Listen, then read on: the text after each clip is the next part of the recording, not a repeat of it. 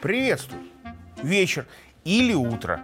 Новости и аналитика. А еще легкое про студо или про сто. Усталость от мысли, что до весны еще эх, целый месяц. В этот снег нам, как говорится, еще пахать и пахать. В смысле, хочется, вот уже прям хочется в международных новостях чего-нибудь эдакого. Как лучше. А получается не совсем. Вернее, Получается, как в старом анекдоте. Дорогая редакция, правда ли, что один известный человек выиграл в лотерею миллион?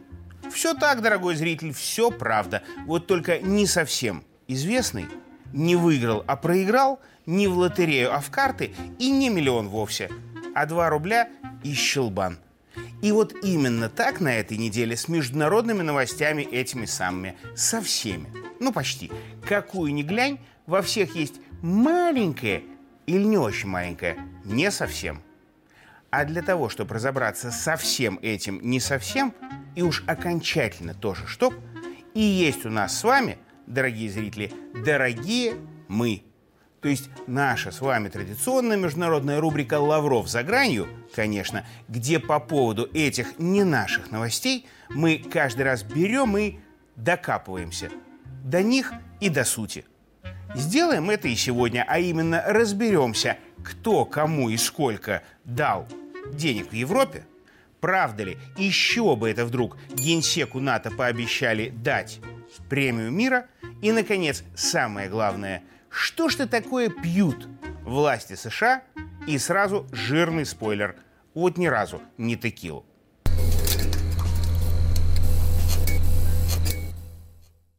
А мы начнем с того, что всем нам ближе. Нет, не с текилы, а с Европы, где на неделе чуть не каждый первый чинуша радостно голосил «наконец-то». Мол, в едином порыве единая, как никогда раньше Европа, взяла и дала. Один, э, ну то есть 50 ярдов Украине. Сами понимаете, за и на что. И вот так это восторженно писали и лайкали в своих социальных сетях разные твиттерасты и прочие метамфе... метовцы европейские, что даже неудобно как-то было их кристально чистое евро-самодовольство обламывать, причем на корню. А пришлось. Ведь все как в анекдоте, то есть случилось совсем не совсем так. Во-первых, для достижения единства не всей Европе, а всего-то паре тройки десятков бюрократов. По этому вопросу пришлось открыто грозить целой стране. Уж вроде как не слишком-то теперь единой европейской. Венгрии. Обещать лишить ее и голоса, и денег. Что на консенсус как бы вовсе не похоже. Во-вторых, 50 ярдов даже пообещали дать не сразу, а по чуть-чуть в течение нескольких лет – к тому же с возможностью пересмотреть сумму, план выделения и вообще все уже через два года. В-третьих, дать пообещали, но не все 50, а на две трети позволить взять в кредит, что, согласитесь, далеко не одно и то же. И, наконец, в основном не дать, а разрешить купить на эти деньги оружие. Причем пообещали внимательно следить за расходованием Киевом не их средств. И как только хоть кто-то, хоть еще раз, хоть одним пальцем из этих средств где-то что-то сворует, лавочку прикрывать тут же. Что надо признать условия в нынешних киевских условиях, прям-таки невыполнимое ни за какие миллиарды. То есть в итоге вышло что-то вроде «деньги есть, но вы держитесь». Держаться, кстати, придется и самим – договорившимся обо всем и со всеми бюрократам.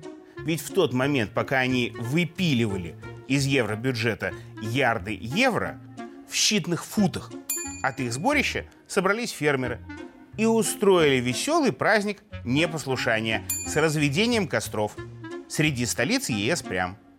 А еще с пивом, сосисками и яйцами, которыми поселяне и поселянки щедро забрасывали гнездовье бюрократов. Что о единстве в Брюсселе и на континенте тоже много и ничего хорошего не говорит. И примерно так же, только меньше и по-другому, с новостью о Нобелевской премии мира. Для на всю башку тыловой крысы генсека НАТО, какую этому персонажу потребовали вручить представителя одной партии, ибо, мол, за последний год никто не утворил для дела мира столько, сколько этот чиновник на зарплате американских военных подрядчиков. И сам генсек, еще не в заключении, как бы подтверждая эту мысль, сказал, путь к миру лежит через оружейную, что миролюбие этого не товарища очень удачно всем, конечно же, подтверждает. Правда, выделили премию «Варягу» еще очень не совсем. Ведь чтобы ее поиметь, ему надо не только понравиться Нобелевскому комитету, но еще и обойти многих куда более воинственных конкурентов. И Трампа. Какого выдвинули тоже.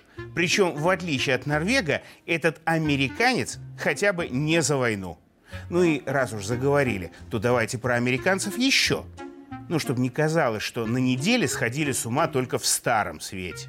Так вот, в свете новом один старый, сонный президент пока еще кое-как Соединенных Штатов поспорил тут было с Техасом из-за границы, через какую по приглашению Байдена кто только не ходил.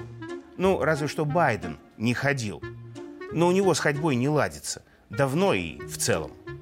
Так как только Техас свой кусок границы колючей проволокой обмотал и закрыл, этот самый самоходный Джо открыл рот и поставил ультиматум. Или вы не безобразничаете, или я... И спустя сутки ультиматум истек, а ничего не произошло. То есть Техас послал Байдена в пешее, как у нелегалов, путешествие на... не на север. И даже не текстом. И вот в ответ на это Джо запретил Техасу заключать новые контракты на поставку газа в ЕС. В тот самый ЕС, который по команде Байдена теперь дает и платит Киеву. Потому что сам Байден платить и давать устал и не уходит. И именно про всю эту ситуацию лучше всех сказал третий американец, бывший третий человек США, экс-спикер Конгресса Гингрич. Все это или тупое самоубийство США, или самоубийственная тупость властей. Уж не знаю, что они там в Белом доме бухают, но голова от этого болит у всех. Вот прям совсем так и сказал. И лучше, пожалуй, о событиях в мире не скажешь. Особенно о событиях этой недели, на которой суть самых громких новостей часто оказывалась не совсем такой, какой весь мир ее услышал. А если у кого и после этой фразы остались вопросы, ну, чтобы разобраться до конца, задавайте их. Пишите в Минск, коммунистическая 6, 22 0029. Звоните на горячую линию ОНТ, где все запишут и передадут. А также шлите послание на электронную почту лавров за собак mail.ru и оставляйте комментарии с вопросами на YouTube. Я буду все читать. А разберемся мы вместе. На традиционной пресс-конференции наоборот. В смысле, там, где пресса, в смысле я, вам за все ответит. Но не сейчас, а потом. А пока... Пока. Ухожу и обещаю вернуться. Может, даже с хорошими новостями.